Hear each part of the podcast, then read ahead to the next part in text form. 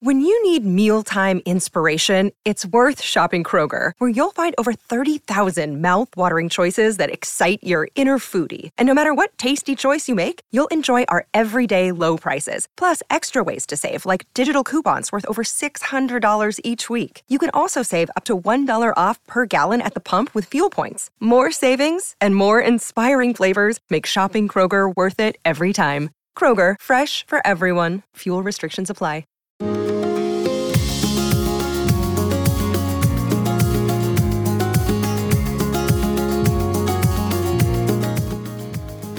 This is the Thoughts from a Page podcast, which is now a member of the Evergreen Podcasts Network. My name is Cindy Burnett, and each episode I interview authors about their latest works or others in the book world about their roles, what those roles entail, and the books they love. For more book recommendations, check out my earlier episodes and my website, thoughtsfromapage.com, and follow me on Instagram and Facebook at Thoughts From a Page. Thanks to Maggie Garza of HTX Real Estate Group for sponsoring my podcast. If you enjoy this podcast, I would really appreciate your rating it on either Apple Podcasts or if you do not listen there, on Podchaser. Ratings really help the podcast find new listeners and grow, so thank you for taking the time to do so. Today, I am interviewing Julie Metz about Ava and Eve. Julie is the New York Times bestselling author of the memoir Perfection. She has written for publications including the New York Times, Salon, Tablet, Dame, and Catapult. Her essays have appeared in the anthologies The Moment and The House That Made Me. Born and raised in New York City, Julie now lives with her family in the Hudson Valley. I hope you enjoy our conversation. Before we get started, I am really excited to tell you about my latest sponsor, the Young Center, here in Houston. The Young Center is delighted to present author and producer Delia Ephron on October 5th at their 2021 fall benefit Who's in Your Inbox, Delia Ephron talks about life, change, and the relationships that matter. You know Delia's work. With her sister Nora, she co wrote You've Got Mail and co produced Sleepless in Seattle. Delia's newest book, coming out in April, is Left on Fifth A Second Chance at Life. In it, she describes her story of falling in love after the death of her husband and sister, being diagnosed with cancer, and living through it all with humor and grace. To register, go to younghouston.org and click on Delia Ephron. I've included a link in the show notes. You will get $10 off your ticket when you write thoughts from a page in the notes. I am personally planning to attend online, and I hope to see you there as well. Welcome, Julie. How are you today? I'm great. Thank you so much for having me. I'm so excited to have you. I really, really enjoyed reading Ava and Eve, and I'm looking forward to talking with you about it. That's great. Well, before we start out, why don't you just give a quick synopsis of what the book is about for somebody that hasn't read it? Yes, so Ava and Eve tells the story of how my mother's Jewish family escaped from Nazi occupied Vienna in 1940. And this happened in a time not so different from now. It was the previous era of America First, when restrictive immigration laws stranded millions of Jews in Europe. The book moves between the past and the present and follows my research journey recreating the last years of a golden age of Jewish culture in Vienna, and then focusing on one family's escape and reinventions as newcomers to America. Well, you talk about this in your book, but I'd love to hear a little bit more about it. You knew your mother was born in Vienna and lived there until she came to the United States, correct? Mm-hmm. But you did not know about the two years that she spent under occupation. I mean, how did all of that work? You you discovered a book that you didn't know about until after she passed away. So tell me how the whole story unfolded for you. Yes. So shortly after my mother died, my father asked me and my sister in law to start packing up my mom's clothing. And we were doing that. And I was looking through the back of one of her drawers. And way, way in the back of the drawer, I pulled out this book. It was a little keepsake book. At the time, I had no idea what it was. I'd certainly never seen it before. I pulled it out and I showed it to my dad and asked him if he'd ever seen it. And he said he'd never had, not once in all the decades of their marriage, which was over 50 years together. So this was a secret thing that she had kept hidden away. And what it turned out to be is in German, it's called a poesy album, which would basically translate to a poesy book.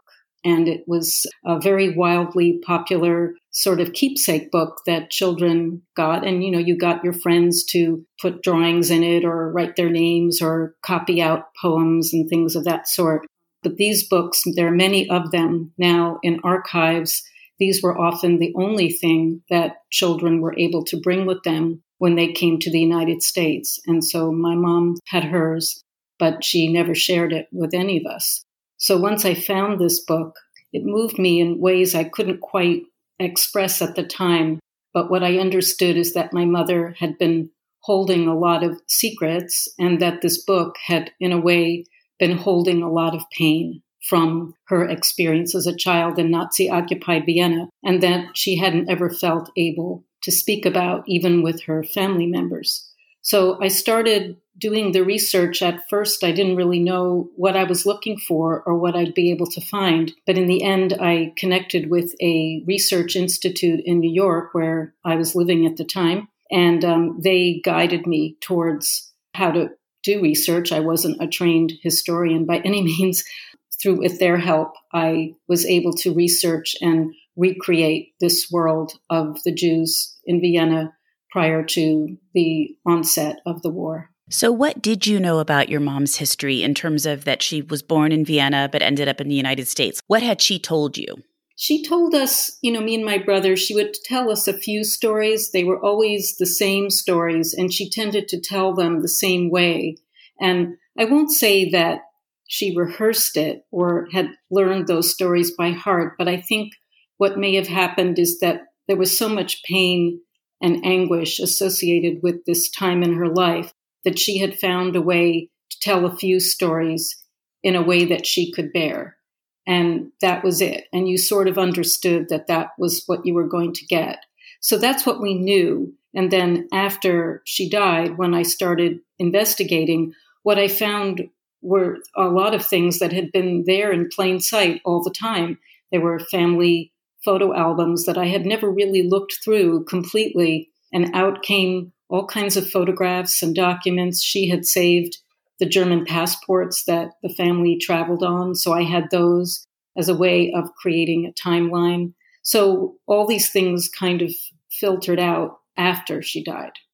And I was so fascinated by the idea that her brothers had gone on to London and she had stayed with her parents for those couple of years. I would assume after reading your book and thinking through that time period in Austria, she probably was very scarred by what happened during those years. For sure. I think that, you know, if you had met my mom, you would understand she was a very tough and determined person for all of her life, and especially in our relationship as mother and daughter. I think that this determination was what prompted her to insist on staying behind with her parents, even though, of course, it would have been much safer for her to go with her brothers off to London. But she insisted on staying behind. And when I asked my dad about it, he told me that, in fact, she really had insisted um, and would not take no for an answer. She felt that her parents needed her to stay with them as a comfort. But of course, she was a very young child and without a doubt, she witnessed horrible things that were happening in Vienna at the time people being forced to scrub sidewalks, people being beaten, all kinds of stuff that was going on in Vienna for those two years, not to mention the privation of rationing and food shortages and everything that made daily life just excruciating for the Jews who were trying to get out. Right. And the loss of her father's business. I mean, just all of it. It's hard to fathom that now, even though I've read so many different stories. To actually think about the fact that some of those things happened, I still find it just really almost impossible to fathom myself. And you know, when I've gone to Vienna on two research trips, I've had exactly this same feeling. I walk down these streets of this incredibly beautiful city, and it's just impossible to imagine that this was all happening on these very safe, quiet streets that people were being abused and beaten and you know and chased out of their homes and having all their businesses taken away from them you know it's just uh, sometimes you you wonder how we would experience that if it were to happen here we feel so insulated from something like that but of course the answer is that it could happen Exactly. And I'm sure they felt so insulated until it all happened. I was amazed that your mom was able to go back to Vienna at all. I know you talk about how she never got anywhere near her neighborhood, which I fully understood, but I I don't know that I could go back at all. I would be so frustrated and angry with the Austrian government and, you know, everybody who participated in that terrible behavior. Yeah, the first time I went home, you know, back to see her home, the, the first time I went to Vienna, I did have very much that feeling that I couldn't believe that she had managed to go back. At the same time, what had been very comforting on that very first trip that I made as a college student was to find that a Jewish man was actually living in her apartment. And when I found that out, I did encourage her to consider going back. I thought it might be sort of healing to see her apartment again and her neighborhood now that it was safely in the hands of a, of a Jewish owner. But she never was able to do that. And of course, I completely understand.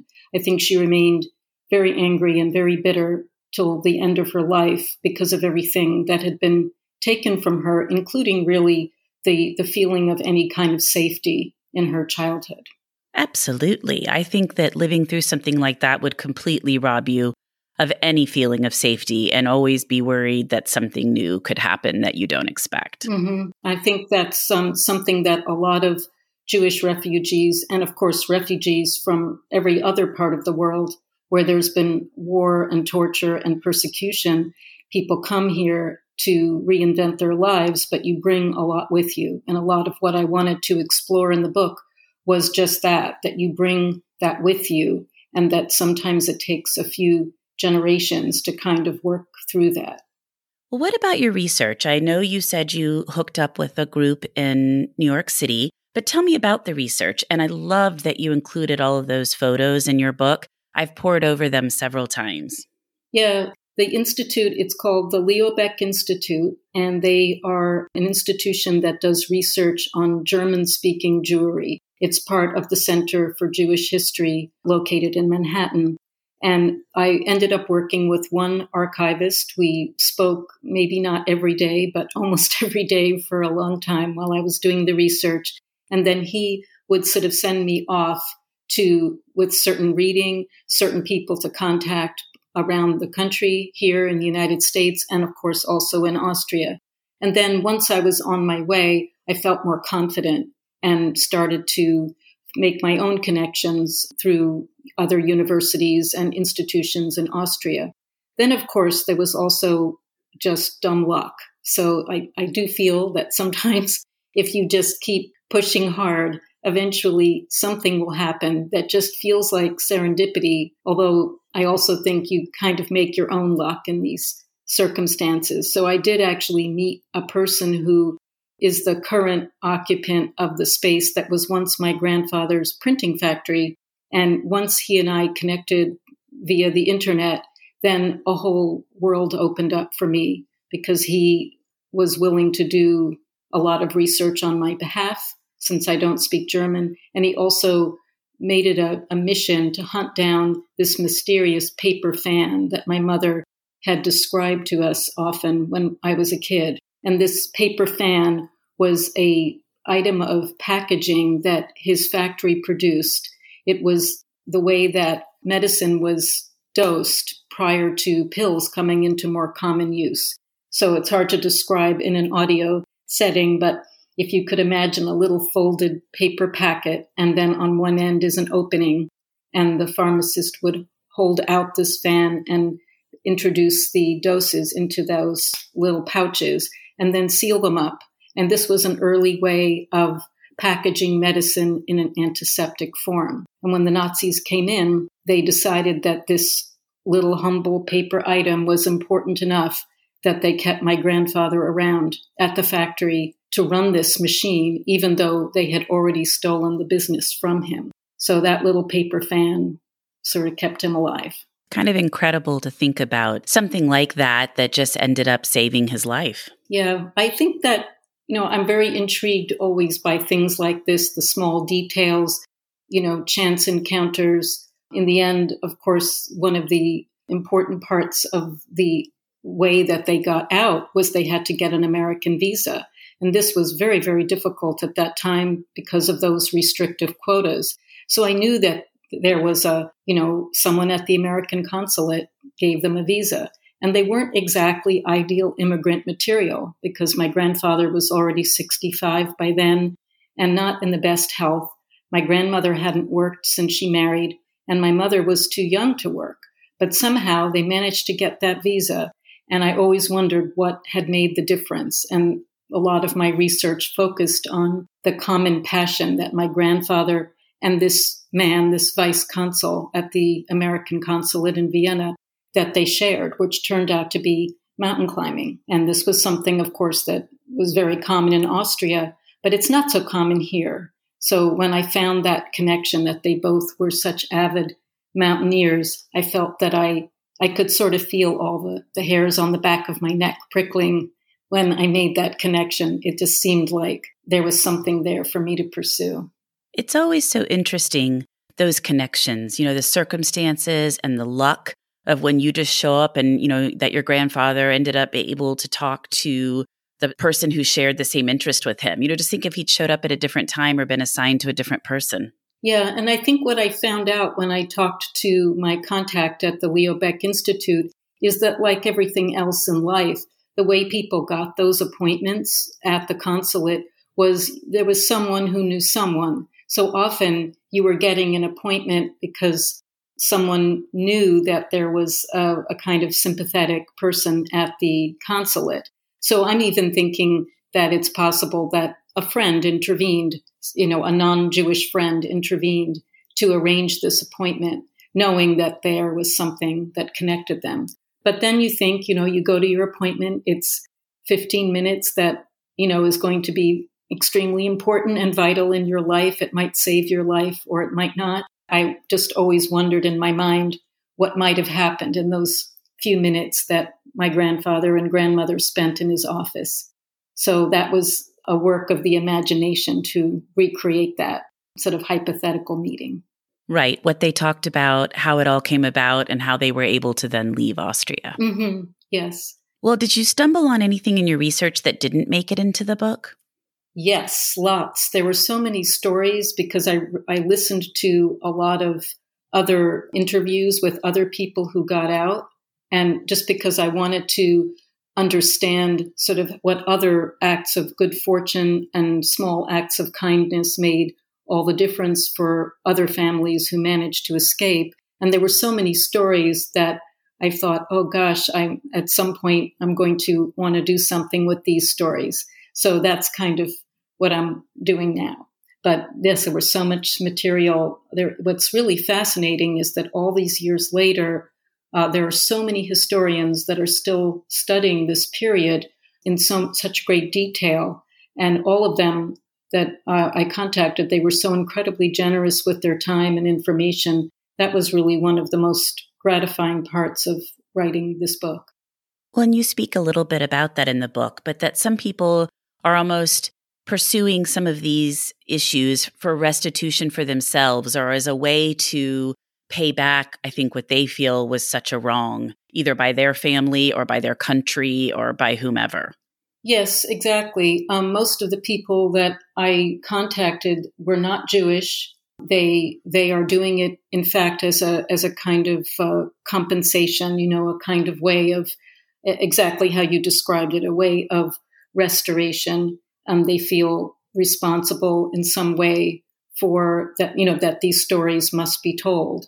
So they're continuing to research so many different aspects of daily life, which was, of course, what I was very interested in was how did people survive? How did they get out? And, and then what became of people once they arrived in the United States. I was amazed that you talk about Austria and how long it took them to acknowledge the the whole process and what happened to Jews and take responsibility. Yes, it's a sort of undercovered story. Germany, of course, was very different experience after the war. Well, there was the Marshall Plan, and then I think the German government began uh, literally a kind of re-education program. The people I know who are German have grown up learning about the Holocaust in school. But the Austrian government took, it's a much more conservative country, and they took a very different approach. And it really took decades for them to even acknowledge that, in fact, there had been, you know, support that the Austrian government and the Austrian people had embraced Hitler and had supported what was going on. So this meant that um, people had a very difficult time getting restitution of any sort, financial or otherwise, or even acknowledgement for the suffering that they'd experienced. Um, my mother, in fact, spent many years doing battle with the Austrian government to get a pension. So all I'll tell you is that she won.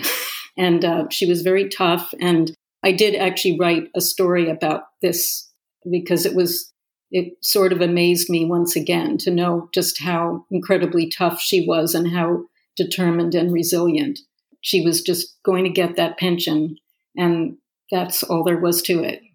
And that's amazing that she was able to get it. That's fabulous. Yes, so it you know I think it was it wasn't so much about the money or how much it was. I really I believe was mostly about the principle of forcing the Austrian government to acknowledge its responsibility and that giving her the pension was the sign of them accepting that, in fact, these things had occurred and that they owed something to her and her family. Absolutely. Just at least some acknowledgement that this was all very wrong and should have been, should have never happened, and then obviously should have been handled differently when it did happen. And then what's also interesting is that I wrote about it a little bit toward the end of the book is that now the Austrian government has finally changed its citizenship laws in a way that would permit descendants, people like me and my brother, and also my child, to apply for Austrian citizenship. So I'm in the process of doing that now with my brother, and then my child can apply whenever they're ready to do that. And this, I feel, is also very important. It's an act of restitution. I feel it's a way of reclaiming my, my ancestry by having that government acknowledge that, you know, I'm part Austrian and that this was my heritage and that I want to reclaim it. That's so interesting. And that's interesting that you, you know, that you do want to become an Austrian citizen. And I guess they have dual citizenship with the US. Yes, it would be dual citizenship. So I don't have to give up my American citizenship, which I never would want to do. I'm an American. I feel fully American, but it's part of my, you know, it's part of my heritage. And I would really like to reclaim that.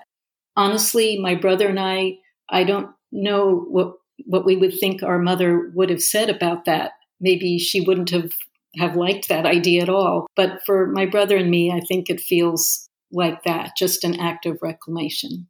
Well, and as you said, sometimes it takes a couple of generations for those things to change and people to feel differently. And she might not have liked it, but she also lived through it. And it's a nice way for you, as you said, to reclaim your heritage. Mm-hmm. Well, I love, love, love to talk about book covers. So the thing that caught my attention very early on in your book is that both of your parents worked at Simon and Schuster in book design, correct? Yes, so I come from a publishing family. My father was the art director for trade jackets for about 35 years at Simon and Schuster, and my mother was the art director for the interiors of the trade books for about 34 years. And this meant that basically every Simon and Schuster trade book for a very long time really had their aesthetic guidance in you know in the way that they looked and were designed. Of course then it turns out that i went into the publishing business too. So i've been a book cover designer for very many years. I did not i designed the cover of my first book but i didn't design this cover. I will say that i adore this cover for ava and eve and what was really interesting to me is that the designer who who created this cover she never saw the little keepsake book that I describe, except in a small photo, but somehow she nailed it. And I just love looking at it. It really feels just right for this book. Well, it's a stunning cover. I absolutely love it. But think about the pressure for the person designing it. Both of your parents worked for a very long time at Simon and Schuster in cover design and then you also work in cover design. I would think that would have been very daunting for that person. Well, I don't know. She seemed um, very even keeled about it and you know, when they presented this design to me, I I think I had two tiny quibbles with something very far in the background, but of course, you know, it's all about the little details, but otherwise I just thought it was stunning.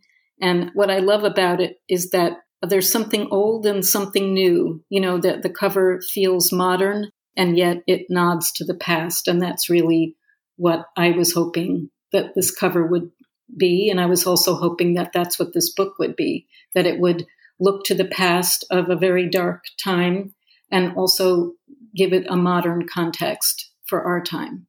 Well, I think it definitely does that. What do you do for cover design? So I am a, I've been a freelancer for very many years, and I also serve as an art director for two small imprints. And uh, so I do all those things in addition to writing books.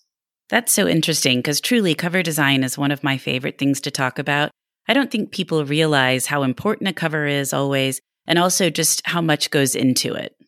They definitely, uh, yeah, I think a beautiful cover design, what I always feel is that a beautiful cover probably won't help a book that's no good, but a, a, bad cover design could really damage a good book. And so there is a mission that you're really trying to help a book find its readers and with you know in the way that it's packaged and that really is crucial it's more crucial than ever because most of us now are buying books you know, from a one inch icon on Amazon or Hope or bookshop.org or wherever, or your own bookstore, we're, we're looking at it very, very small. So it really has to make an impact. I think that's right. And I do think you're exactly right that a bad cover can sink a book because there have been several times where I just couldn't abide a cover and so I didn't pick up the book. So I think it does make a very big difference. And I also don't like when they don't match up.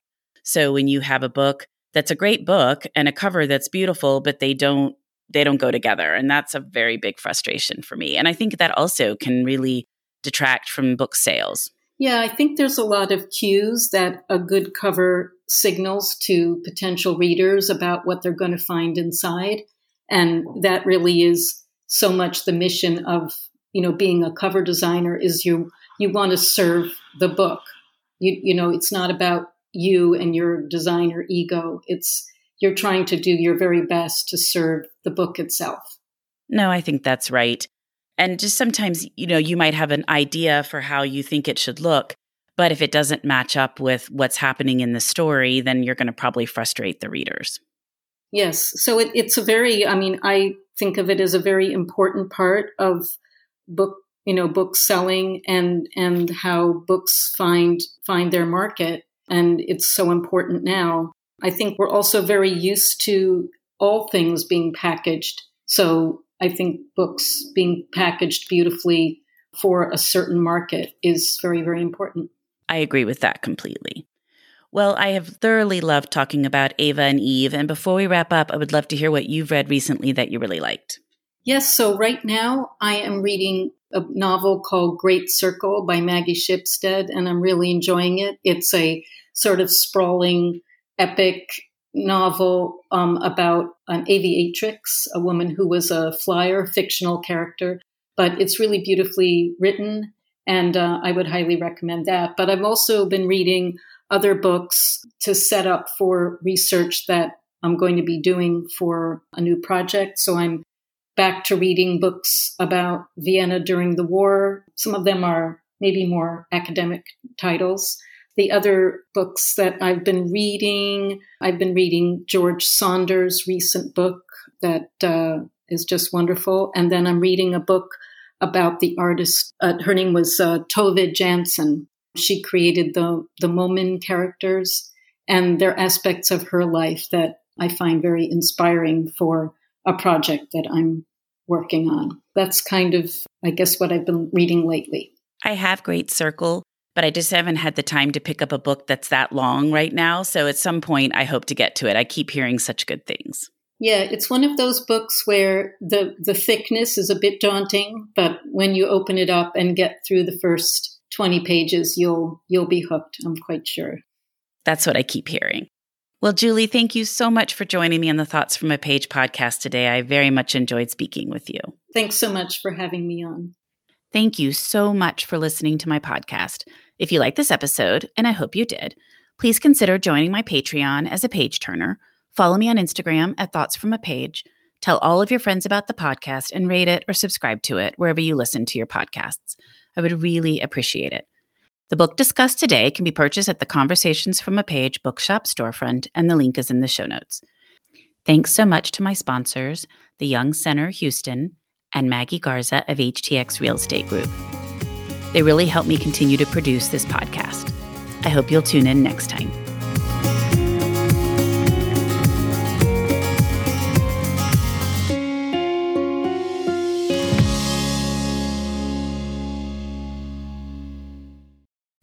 Are you tired of seeing your teen or young adult struggle on a path that clearly isn't the right fit? Is your teenager confused about which direction to take after high school? The future of work is changing rapidly, and our kids need to know all of the options available after high school so they're empowered to make the choice that is best for them. In each episode, we explore the latest trends that are shaping the opportunities of today and tomorrow. I'm your host, Betsy Jewell, and this is the High School Hamster Wheel Podcast.